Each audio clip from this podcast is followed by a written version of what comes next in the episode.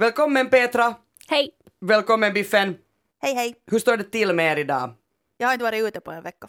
Ja, det brukar vara så med dig under vintern, du som är björn. Hörni, alltså det är ju lite konstig sammansättning, eh, eller konstig, det är en annorlunda sammansättning, en rolig sammansättning idag.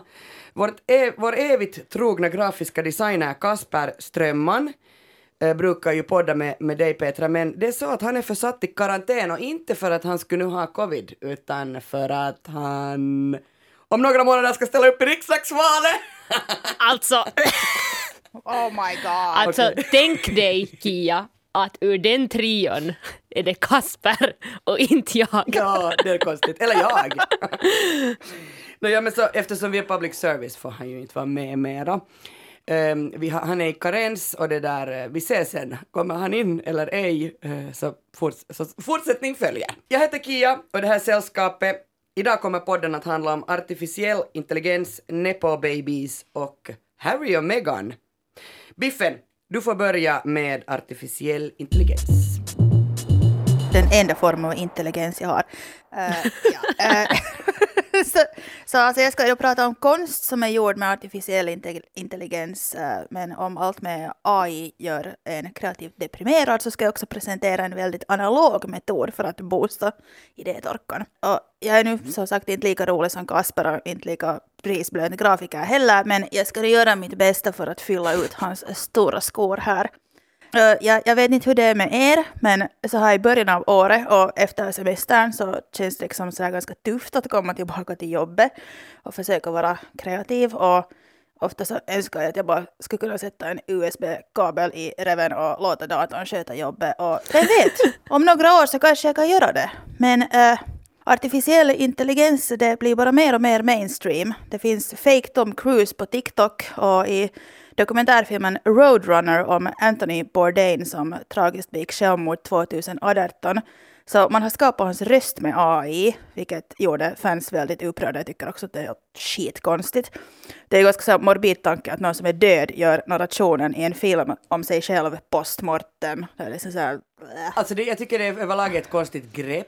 Men alltså va? Ja. Det här hade jag Ja. helt missat. Ja, det, är- alltså de har, de har tagit tusen, tusentals liksom timmar av hans röst och footage och sen har de gjort en softa som är hans liksom röst för den här filmen. Och det är ju liksom, det, det, jag, jag tycker inte att det är okej. Och Alltså- jag tror inte att Anthony Bourdain skulle gilla det här liksom alls. Alltså jag säger inte det här ofta, men det där borde vara olagligt. Ja, det, jag, jag håller helt med dig. För den där Tom Cruise, alltså jag var sådär, fan vad han dansar snyggt där på Diploskate. Jo, jo, alltså, Men det jo, jo, jag trodde också han. att det var... alltså jag måste jättelägga det här gjort på mitt jullov, så, Ja. så funderade, Ja. så googlade jag höll igång och gjorde research. Vem är den här Tom Cruise? Och sen såg jag en intervju med, med den här fake Tom Cruise. Nej, men jag var också sådär att "Ah, han verkar så trevlig och ren. Och liksom så att ah, okej, it's not real. Exakt, jag tänkte det samma, hur kan Tom Cruise vara så rent och, och liksom på något sätt kiva? Men det var för att det inte var han. Mm. Men jag läste alltså en artikel här, eh, jag kommer inte längre ihåg om det var på Guardian eller Vox, men jag ska lägga den i referenserna. Eh, men det handlar om, om just det här AI development och det att hur ehm, i allt större grad så människor som håller på med AI-teknologi så är allt mera rädda för vad det är de håller på och skapar. Och just att, att den här liksom Ehm, att det handlar inte längre om innovation och futurism och, och lösningar och, och allt det utan, utan det handlar allt mera om makt och kontroll och, och att man måste liksom göra riskanalyser på att hur den här teknologin kan användas på ett fel eller oetiskt sätt och det är nog jätte, jätteskrämmande till mig. Ja, det tycker jag också. Och det, är ju liksom, det, det påminner ju lite om, no, det är nu inte helt lika illa då, men, men när Facebook kom så det är ju många som jobbar där som också var sådär att det här är inte bra. Mm.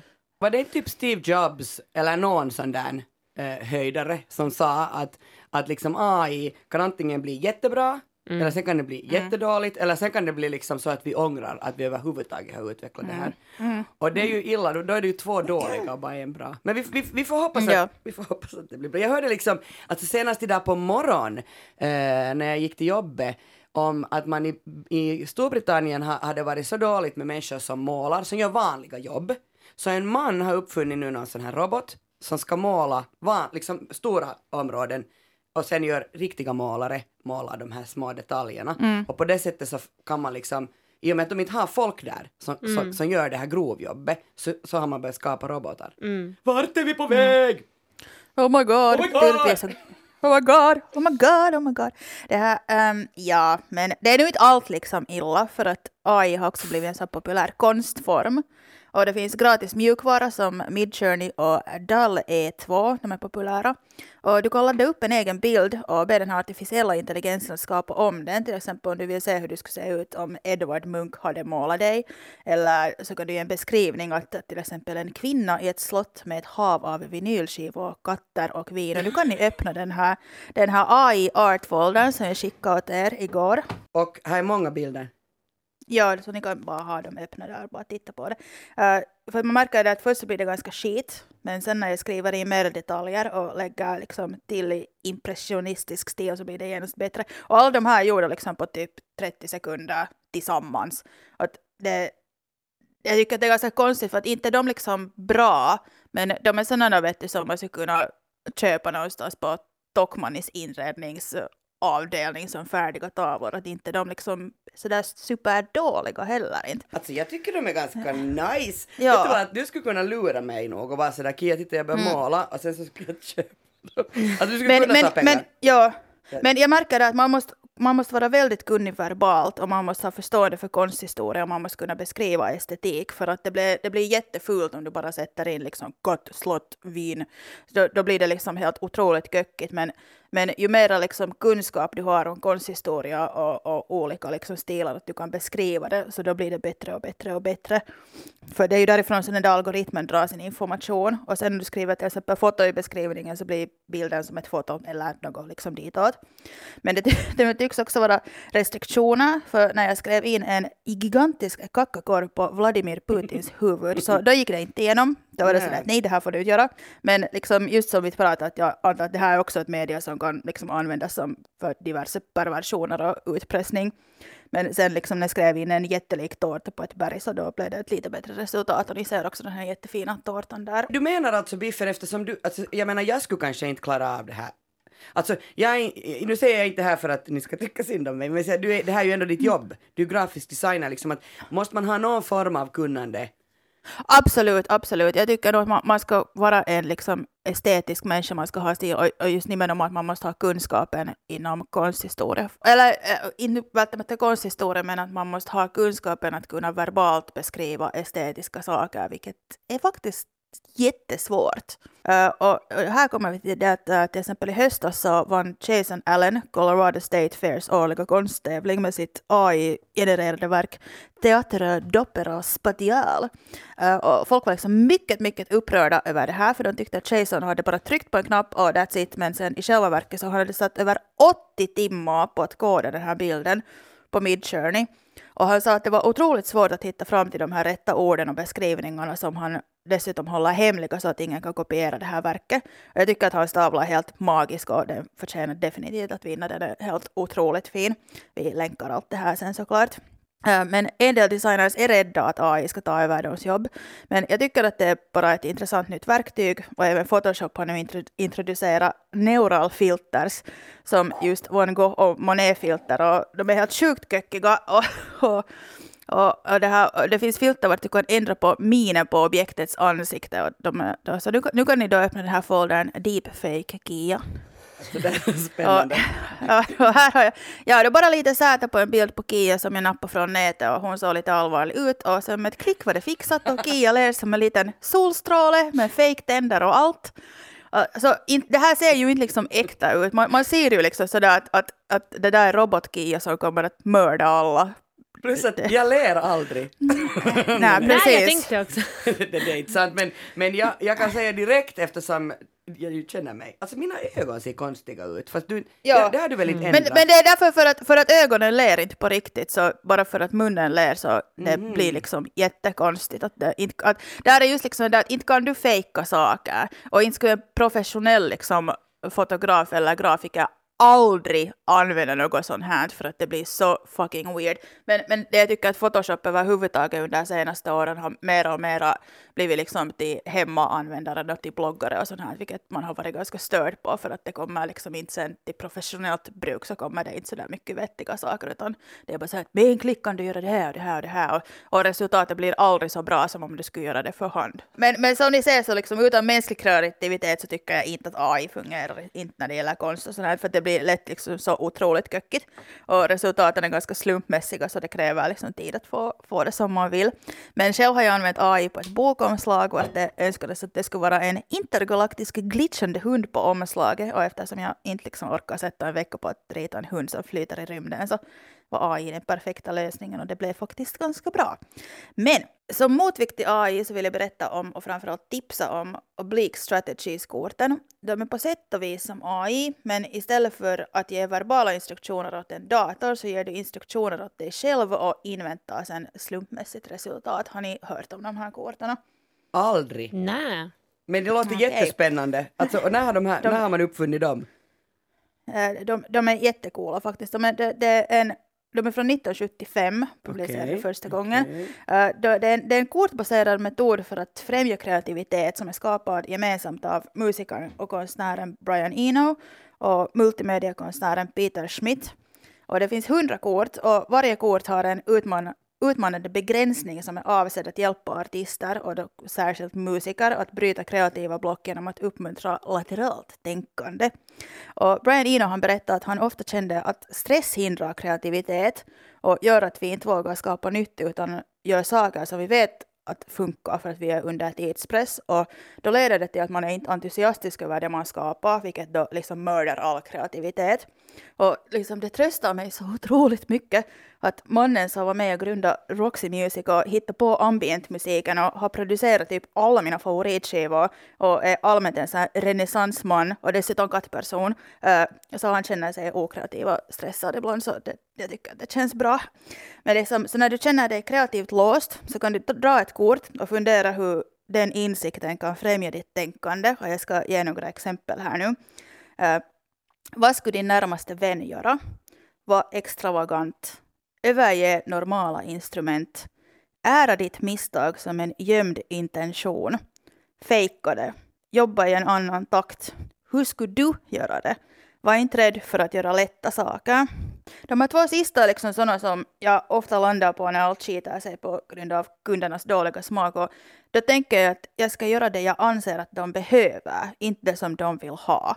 Och sen så brukar det låsa. Och samma är ofta det här att enkelt är bäst, att ett verk är inte sämre för att det var lätt att göra. Att det ska man påminna sig själv om att, att något som du tycker att det är lätt kan vara jättesvårt för någon annan för att man nedvärderar ganska ofta sina talanger. Eh, och de här korten har använts av till exempel Coldplay och U2 och kanske mest känt eh, i David Bowies Berlin-trilogi, Low Heroes och Lodger, vilket visserligen var samma period som Bowie sägs ha levat på mjölk, kokain och råpaprika, men nåja. No Eh, och om att dra sig tillbaka på grund av avsky är inte detsamma som apati. Det vill säga, withdrawing in disgust is not the same thing as apathy, låter bekant. Så det beror på det att kortet citeras i R.E.M's låt What's the frequency, Kenneth. Brian Eno berättade att han har varit på en middagsfest och mannen bredvid honom sa att han använder korten och sen när Brian frågade vad jobbar du med så svarar mannen att han är neurokirurg så det är lite så att oh, okej.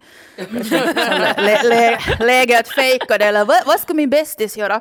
Ja, Um, ja, hur, hur, ska, hur ska jag göra det här snabbt? Ja, precis, precis. Men de här korten så, de har gjorts liksom i väldigt små upplagor. De är jättesvåra att få tag på i fysisk form. Men till all tur så finns de även som en app idag. Och idag ska jag enligt Oblique Strategies göra ingenting så länge som möjligt. Så det är liksom min plan för dagen. Alltså, jag vill veta nu på nytt, så om, om jag till exempel sitter ehm, och skriver en manus för podden, Sällskapet, Ja. och så fastnar jag liksom, att jag blir så här, Ja. "Åh, jag kommer inte vidare. Vad gör jag då om jag har den här appen? Jag ska gå här till min app så den säger att cut a vital connection. Okej, Så om du, tack för det. om, du, om du har fastnat med sällskapets manus så ska du börja fightas med en kompis. Precis, precis. Eller liksom få lite drama in i livet. Så det Ja. Vi ska se vad, Får du vad något annat att tänka på? Alltså jag är sån här dajo, jag ringer till, till någon av mina liksom nära vänner och kollegor om, om jag fastnar och så frågar jag vad ska jag göra? Och det där, då säger de så här, tro på dig själv Kia, du kan det här. Och vet ni vad som Jo. händer då? Då kan jag. det, är jätte, det är jättekonstigt men alltså det här är ju psykologi. Det där hjälper inte mig alls. Ja, olika. inte mig heller. Jag blir bara sur av det där. Kanske Nej. jag är den, då är den minst kreativa av oss. För, jag behöver, för mig är det som att, att jag behöver inte påminnelse om att mina kompisar tror på mig. De är mina kompisar. Exakt. Nej men kollegor, Exakt. det är kollegor. Det är bara det att jag har, mina, Sam- mina, kollegor, mina kollegor är mina goda vänner. Ni tror inte på det här. Mm. Eller är de, är de Kia?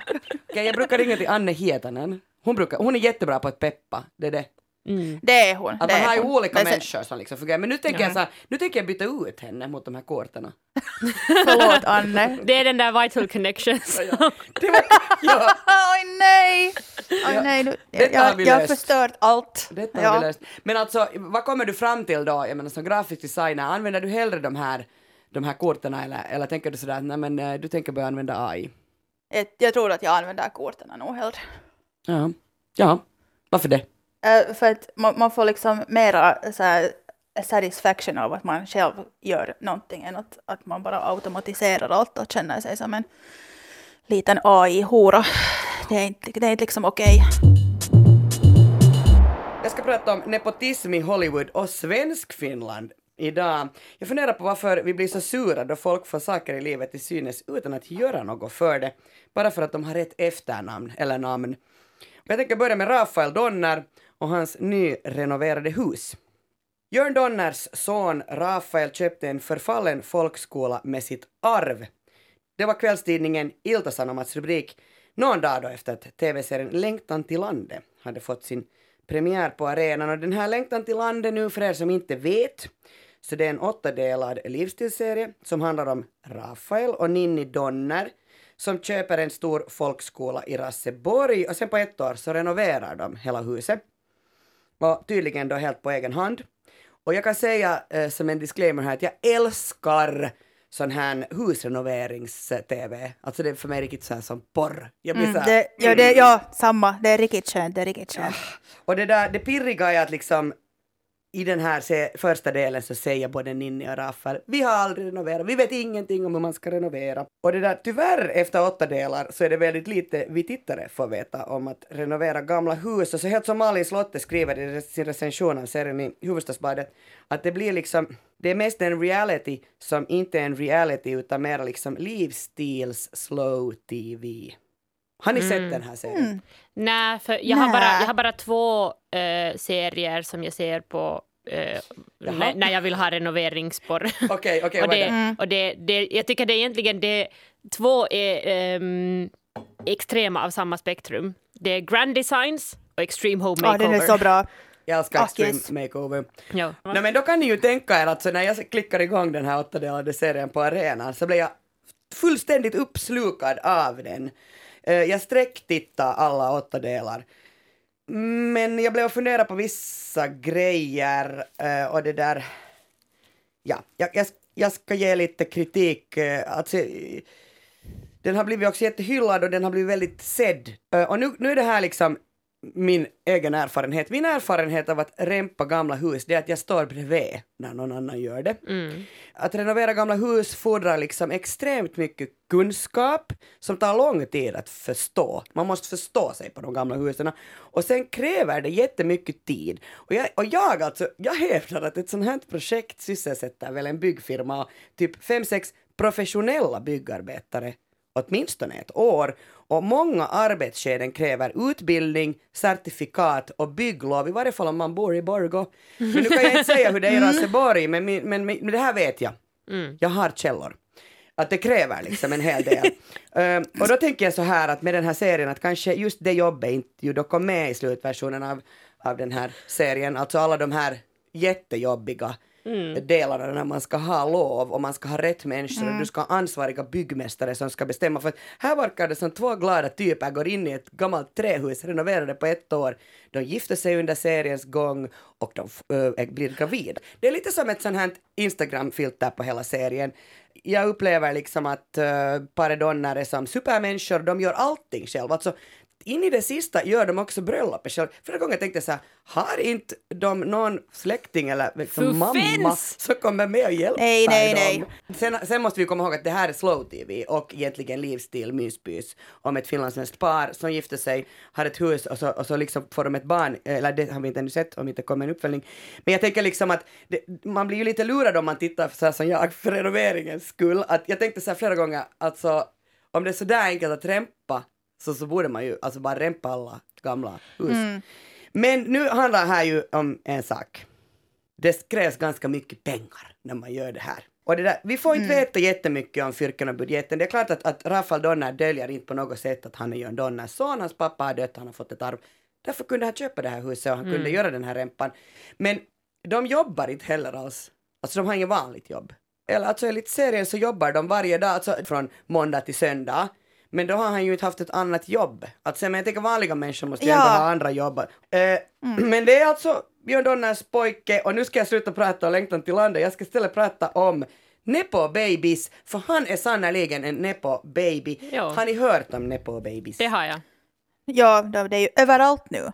Ja, det var liksom hela 2022 tycker jag att det var överallt och sen kom det i, i december en artikel och, och, det där, och då var det ännu mera överallt. Eh, Men alltså helt kort, det syftar på kändisbarn i Hollywood, eh, alltså Nepo Baby och, och liksom hur de gynnas av sina ärvda kontaktnät. Nåja, men förra året, 2022, blev året då TikTok-generationen upptäckte hur många kändisar som har kända föräldrar och det väckte debatt i sociala medier, eh, alltså speciellt på TikTok.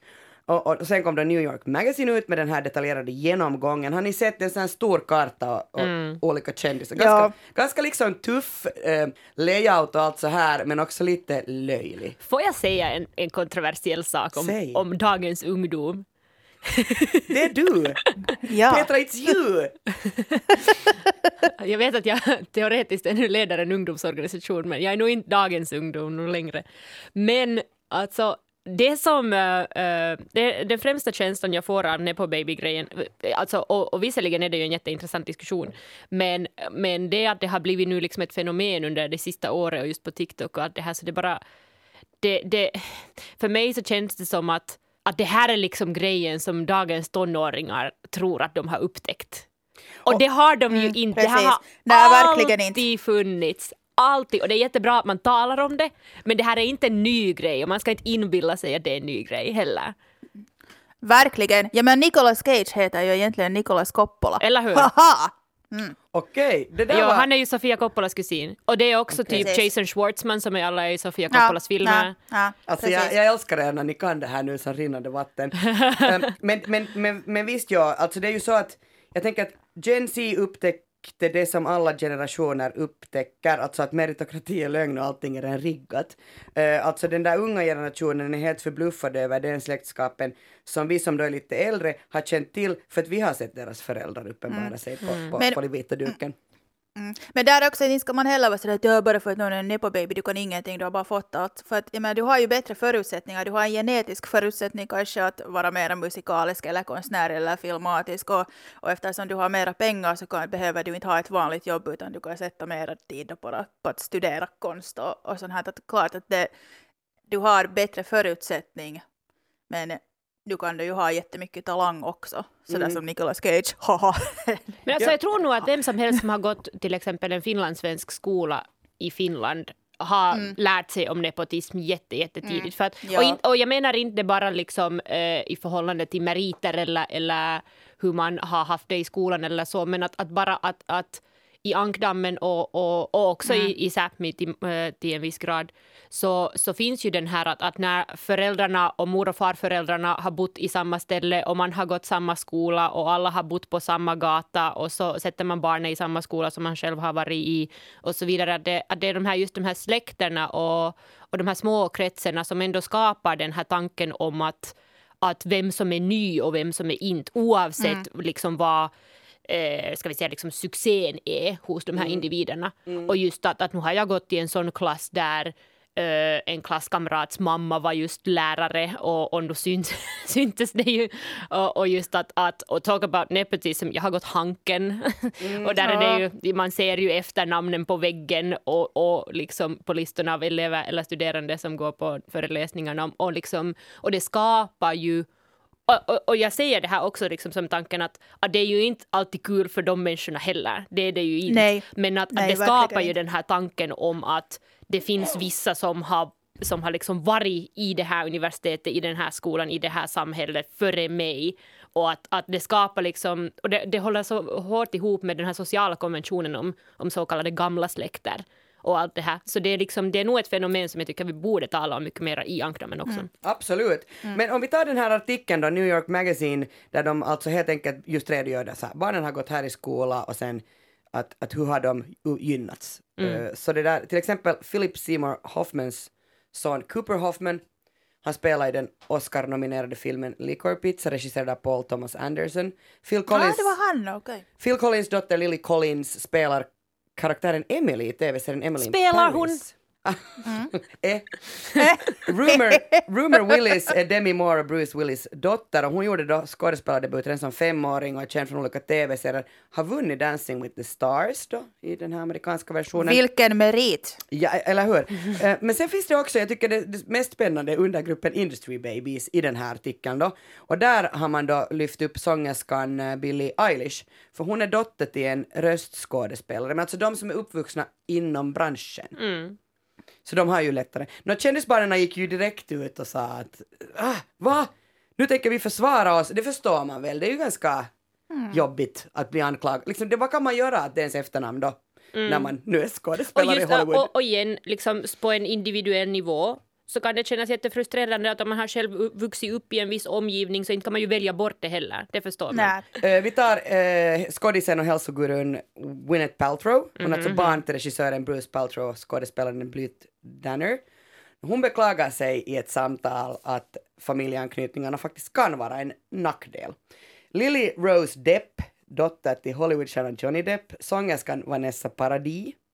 Hon säger att eh, det inte bara handlar om kontakter utan att man också måste jobba hårt för att för, för sin framgång och hon tar som exempel att, att inte ifrågasätter man ju meriterna hos en läkare vars föräldrar också är läkare. Mm. Ja, det är en helt bra point.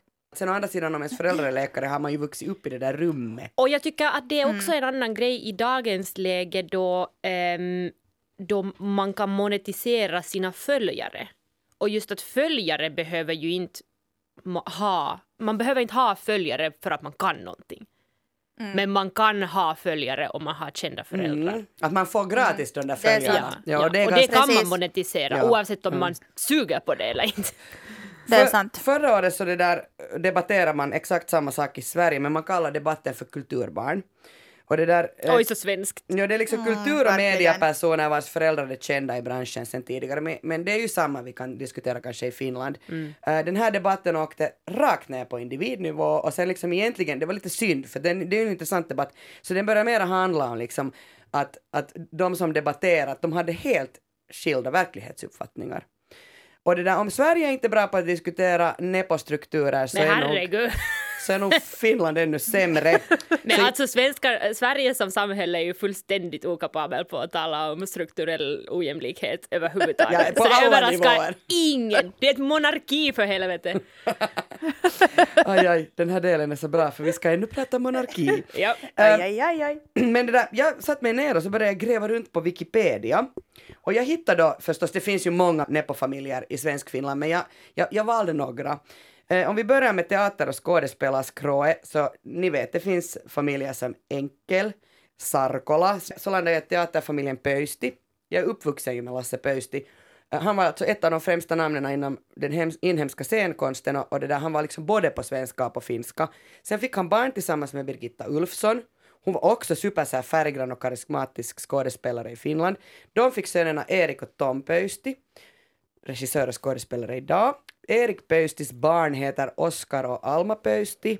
Båda två då kända och framgångsrika skådisar. Och nu tänker jag plocka in familjen Wikström för att jag tänker att man måste också titta utanför scenkonst och underhållningsbranschen. Bröderna John Wikström, ärkebiskop, Erik Wikström, finländsk biskop emeritus. Och Johns barn heter Monika Wikström Jokela. Hon är barnboksförfattare, tv-redaktör och manusförfattare som jobbar på YLE. Och Björn Wikström är biskop. Björn har tre barn, varav ett av hans barn heter Ylva Pereira och är litteraturkritiker på HBL. Mm. Men sen får vi till underhållningsbranschen och nu landar vi i familjen Harkimo. Jallis Harkimo, oj, oj, oj. Tidigare sportjournalist och tv-programs och tv-programledare. Han, han hade bland annat, ni vet, Dili, Harkimo, Lisa Mm. Löjlyä, Jallis, Kära Harry. ja, Jetro, ja, kära Harry. Han har varit gift då med före detta samlingspartisten Lena Harkimo och det där, Jallis är ju idag en känd youtuber. Och han är också en före Mm. detta samlingspartist. Och en före före detta samlingspartist som har startat ett eget parti som heter Liken Nytt och han sitter i riksdagen. Jallis har tre barn med Lena. Jag tänker nu då fokusera på Joel, Joel, Joel Harkimo säger att, men jag tänker han heter väl Joel. Han är den man känner bäst till, han, han är politiker i pappas parti. Mm. Han sitter i kommunfullmäktige i Helsingfors. Han har också synts i TV i bland annat realityn Atlantin Yli. Jallis Harkimos brorsdotter heter Amanda Harkimo. Hon säger sig vara DJ, men hon är alltså kanske Finlands kändaste B-kändis, skulle jag säga. Hon har varit med i samtliga reality-tv-shower som då Big Brother, Hotixet, Paradise Hotel Sverige och nu senast i Erikois Joukot. Jag känner inte till någon av de här sakerna. Ja, det är bra, Petra. Det- Jag är så lycklig. Det, det är bra. Är nepotism det som har kommit närmast aristokrati i dagens värld? Det vill säga alltså den privilegierade eliten som styr. Eller är jag bara avundsjuk? Och det här tycker jag faktiskt är jätteintressant, alltså att vältra sig i sin egen avundsjuka och peka på andra som man tror att har fått allt serverat åt sig är ju att inte ta ansvar över sin egen situation. För det är jättebekvämt att bara jomma. Där ligger jag i soffan och så jommar jag att, att Rafael och Ninni, att, oj oj, hur kan de, kan du göra det där? Själv har de ju alltså faktiskt rempat det där huset. Men vet du vad? Det här är min, min eh, kontroversiella och lite toxiska eh, åsikt om hela frågan. No. Bara för att man är avundsjuk betyder inte att man inte har rätt. Nej, och det är också sant. Just det! Ja, det, det är också sant. Jag vill, ha, jag vill ha det där på en tavla. För det passar ju alltså mig rätt bra. Alltså det, det är kiva att fly från frihet och det, liksom man flyr från, från frihet också om man inte tar något ansvar. Man gör vad man vill med sitt liv men man undviker att ta det där ansvaret. Och jag kan alltså relatera till Nepo Babies för att jag tillhör en privilegierad grupp samtidigt som jag känner att jag har jobbat jättehårt för att tillhöra den samtidigt som jag ängslas över att inte vara god nog. Alltså jag är en vit västerländsk kvinna från medelklassen och jag jobbar i mediebranschen och det kan jag ju säga att vi har inte mycket pluralism. Tom Hanks son Truman Hanks spelar en yngre version av Tom Hanks griniga karaktär i den här nya filmen A Man Called Otto. Alltså ni vet, det är ju den här jänkiversionen av en man som heter Ove. Ja. Och det där och då liksom kommentera, man frågar helt enkelt av Tom Hanks att hur, hur ser du på det här med att, att alla dina barn är skådisar? Och då sa han, det här är ett familjeföretag. Att det, det här är vad vi alltid har gjort och så här har mina barn vuxit upp, de är alla kreativa, de jobbar alla med storytelling. Det är lite som Skarsgårdarna. Det är lite som Skarsgården, men jag tycker om när man också bara kan medge det. Så här är det. ja, och Hemsworth. Just det. Uh, och, och jag tycker faktiskt Just att den som har kunnat medge det är, är också Jonathan Unge, ni vet den här komikern och poddaren från Sverige. Han har, han har också sagt så här bara, alltså senast i början av veckan i en intervju i Vasabladet var han så här bara, mm, så här är det, jag, jag kom inglidande på en räkmacka, morgens. och ingen säger ju här liksom för övrigt att personer som Benedict Cumberbatch, Dakota Johnson, Jennifer Aniston, Miley Cyrus och så vidare saknar talang. Det är bara det att Ja, det är bara det att i en nepotistisk och väldigt eftertraktad bransch samt, så finns det liksom jättemånga ju som inte får chansen. Och begåvning och hårt arbete är helt enkelt inte alltid tillräckligt och det är ju det som är provocerande. Och det är därför jag vill liksom, jag, sk- jag, för mig, alltså så här enkel är jag när jag ligger där i soffan och jommar. Så jag, jag blir mindre provocerad om de här lyckligt lottade åtminstone erkänner att ja, så Ja. orättvist är det. ja, ja. Ja. La la la, här är jag, jag är aristok- aristokrati liksom. Nå, eh, för alltså det handlar ju om att eh, de här faktiska kontakterna och vanan att föra sig i vissa rum och kretsar, liksom, du har dem, du, du är född med dem. Jag säger inte att problemet är att kulturbarnet har lättare att få de bästa rollerna eller synas på TV eller sina böcker utgivna, utan den här otillgängligheten till kulturvärlden för alla som inte har det här kulturella eller ekonomiska kapitalet som krävs för att ens ha tid att försöka ta sig in. Och det är det det handlar om. Så jag tänker så här, alla nepo-babies, ut bara med det. Så är det. Jag är lyckligt lottad. Ja. Men lite som man kan säga så här, jag är vit. Jag har det bra. Och liksom, vi säger ju hela tiden liksom att, att, att det är som att vinna på lotteriet, är att man är född i Finland. Ja. Liksom.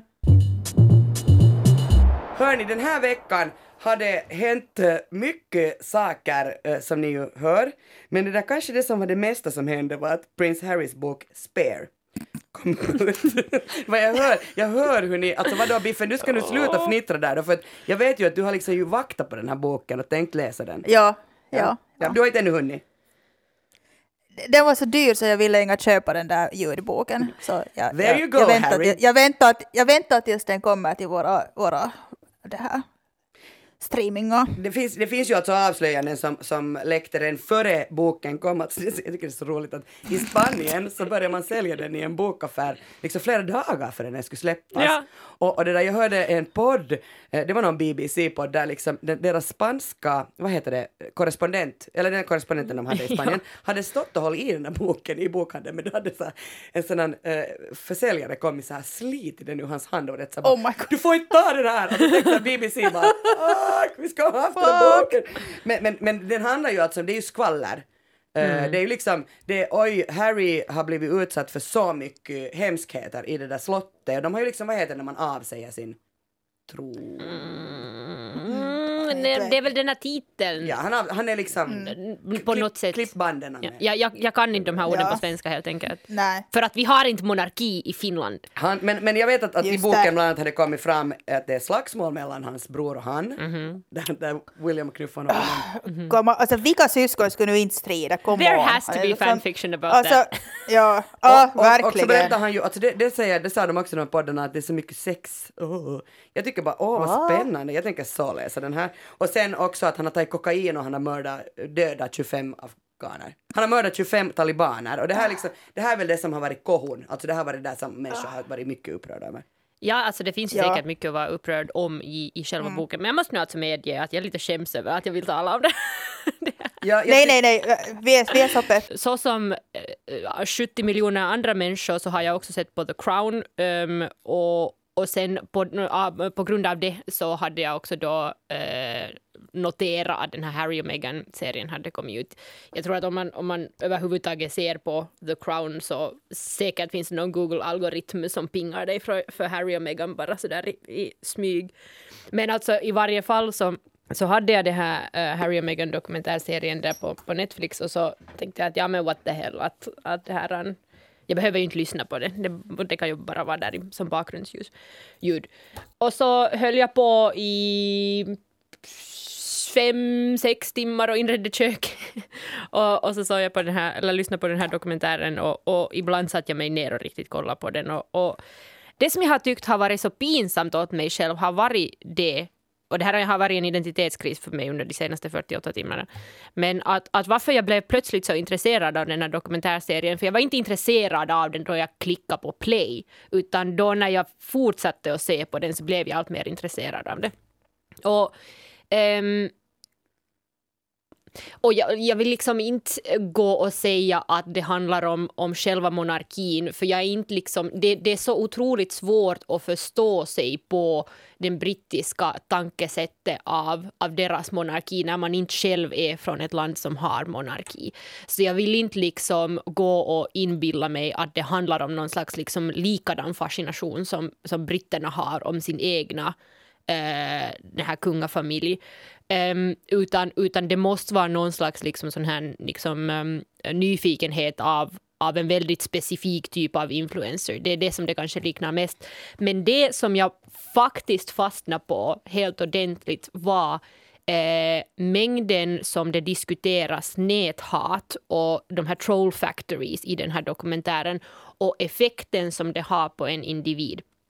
Och visserligen så igen, det handlar om två extremt rika, extremt privilegierade individer som har en massa resurser att, att komma åt. Um, och, och att, att deras situation är jätteannorlunda än många andra som upplever näthat. Men jag blev fascinerad av då Megan beskriver liksom den här trakasseringen som hon har upplevt på nätet och från, från uh, median att effekterna av det på en individ kan vara helt likadana oavsett de eh, privilegierna och de resurserna du har åtkomst till eftersom det händer stort sett i ditt huvud. För som är ju liksom inte, det är intangible, du kan inte röra på det. Och då liksom skapar det en jätte liksom specifik effekt hos dig. Och det känner jag igen som en, en människa som, som upplever den här trakasseringen. Um, och, och, och just att för mig kanske när jag såg på den här dokumentären så å ena sidan är det jätteäckligt och jättesockrigt hur förälskade de är i varandra och det absolut mm. tillhör deras brand och det är det som de säljer också så jag förstår det. Men å andra sidan var det jättekatartiskt på en jätteunderlig nivå att se de här två människorna tala så öppet om det här näthatet och hur det har påverkat liksom deras förhållande och också jättekatartiskt att se Harry vara så arg på grund av det som Meghan har gått igenom. Och det var då som jag förstod att varifrån min fascination plötsligt liksom dök upp kring den här dokumentären och också varför jag är faktiskt lite intresserad av att läsa Harrys bok.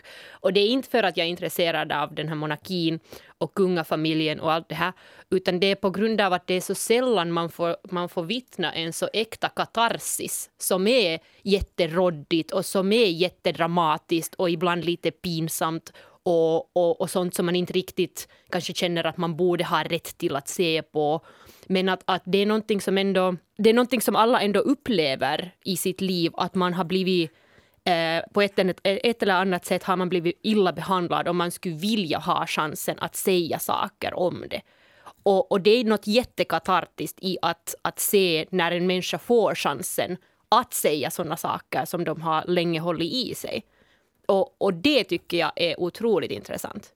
Alltså jag tittade faktiskt första delen, men jag, jag orkar inte. Jag tycker det var så intressant. Jag tycker ja, de tre alltså... sista delarna är... är för det, alltså det som är genuint chockerande um, för speciellt mig som inte, inte um, eller som har varit så pass liten ännu under Dianas tid att, att jag kommer inte ihåg presstrakasseringen och mm. jag kommer inte ihåg um, eller kommer ihåg liksom de här early 2000s, de här Britneys kris och allt det och jag kommer ihåg sättet som de var i media men jag kommer inte ihåg mm paparazzi-beteendet kring det, utan jag kommer ihåg bara nyheterna. Men det är att man, man eh, jag tror det här är liksom för, för min generation och, och de som inte kommer ihåg det här 90-talet och, och tidiga 2000-talet.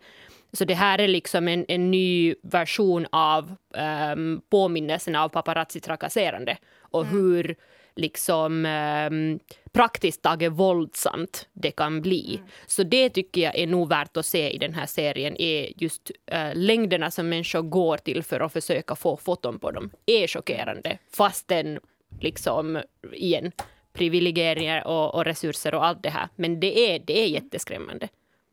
Men det, ja, det är sant. Men sen jag måste säga att jag blev lite störd i den där serien. Jag tycker att de överdriver och ljuger om en del saker. För att de till exempel, där i en episod så säger de att den här uh, youtubern Shalon Lester att hon har haft en så här grym hatkampanj mot dem och, och hon har spridit en massa skit. Och det är inte alls sant. Hon har liksom gjort några episoder om dem precis som alla andra och inte har hon liksom bashat dem på något som helst. Jag har följt hennes, henne jättelänge så det blir man lite sådär att, att de, de tar fakta men sen så liksom blåser de upp det och får att det är så synd om oss, det är så synd om oss, det, mm. det är mm. liksom, alla, är, alla är emot oss, alla är emot oss, alla är emot oss. Och visst pressen i, i Storbritannien är notoriskt helt vidrig men, men jag tycker att de är ändå lite liksom på det sättet att det är så att hela världen är emot oss, alla hatar oss, det, att det blir liksom lite sådär för mycket självömkan mm. på något sätt. Och sen Harry verkar också vara en sån typ som har tagit något ansvar just liksom när det var det här kontroversen med att han hade farit i någon maskerad och klätt ut sig som en nazi. Ja, de talade om det i två minuter. De var ja, sådär, oh it's the biggest mistake hans, of my life, bye. Ja, men hans, hans, hans ursäkt för det är ju också så att men jag frågade William och Kate om det är okej okay, och de tyckte att det var jätteroligt. Så det är också att han skyller allt på dem. Och, mm. och sen så är han sådär att, att, att, att, att William är min nemesis, liksom sådär att han har alltid tyckt att jag är bara liksom helt skit. Och hela namnet på den här boken, att han är spare, liksom såhär vara och så.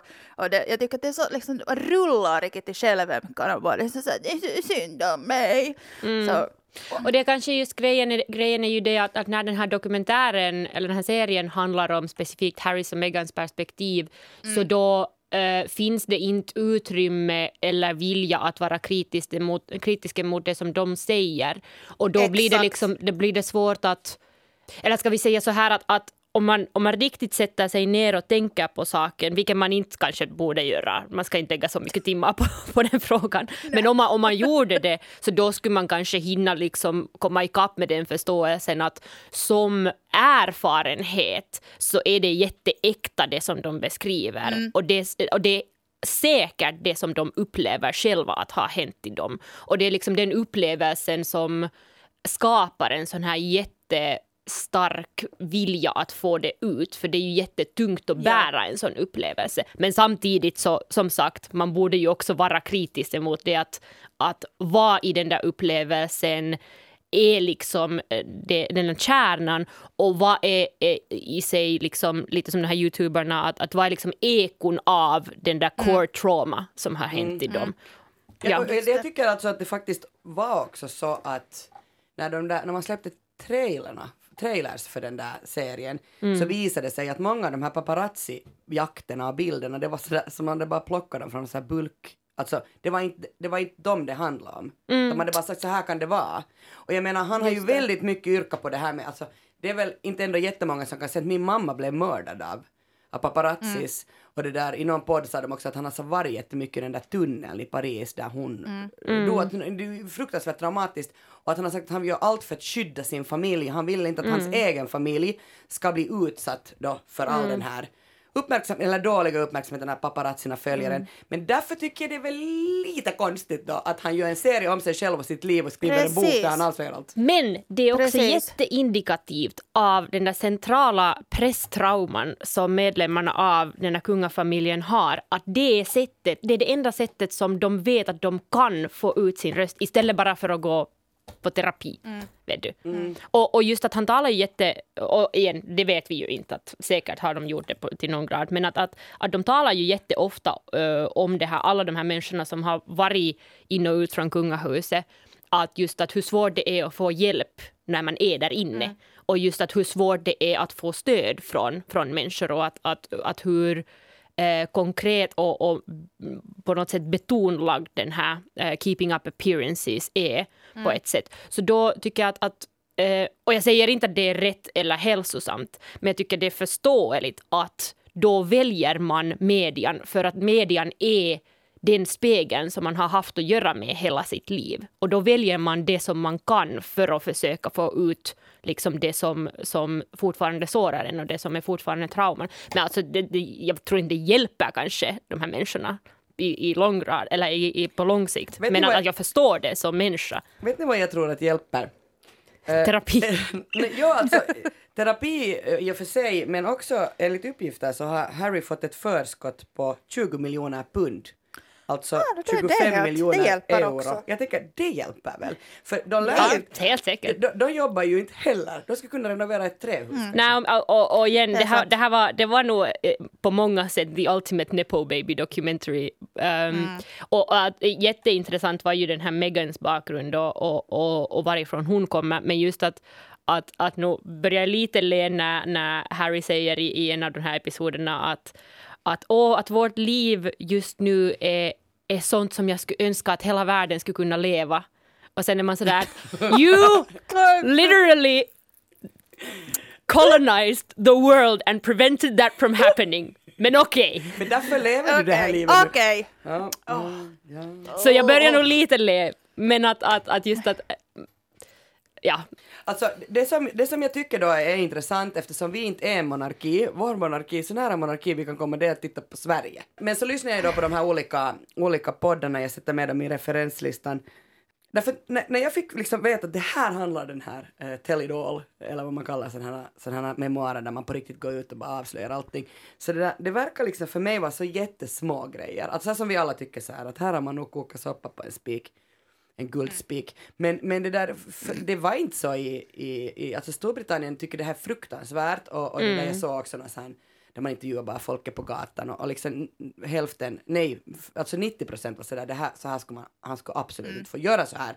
Att han ska inte gå ut och avslöja vad allt skit som händer i, i hans familj, de ska vara tysta. Och, och det, okej, det här är sån här kökspsykologi om, om brittiska monarkiförståelse, men att, att onekligen måste ju ha någonting att göra med att, att kungahuset fortfarande är otroligt populärt i Storbritannien och det blir allt svårare och svårare att försvara den positionen. Och ju mera medlemmarna av själva familjen kommer ut och avslöjar the grimy details, desto svårare är det att försvara den här institutionen. Vilket det borde vara. Det borde vara omöjligt att försvara den där institutionen. Och, och det måste britterna komma liksom ikapp med. Mm. Here, here. Here, here, det var, det var bra. Well put. Alright, hörni, om ni nu, kära lyssnare, inte håller med oss, vilket jag hoppas att ni inte gör, det är mycket roligare på så sätt, så får ni, men ni får också, alltså om ni håller med oss, mejla på salskapet yle.fi om ni vill ha tag på mig eller på någon annan på Biffen på Peter eller någon annan av våra poddare. Men hörni, med de här eh, kloka orden eh, får du Petra avsluta den här delen av sällskapet. Jag säger tusen tack Petra Laiti. Tack, tack. Tusen tack Biffen Ahonen. Yeah, tack, tack. Vi hörs, hej då! Hej då! Hej då! Enligt Rafael Donner har både han och hans hustru studerat och jobbat under renoveringen. Poddavsnittet har editerats så att de meningar som handlar om minderåriga barn har tagits bort. Sidekickarnas kommentarer om Rafael Donners hustru har också tagits bort.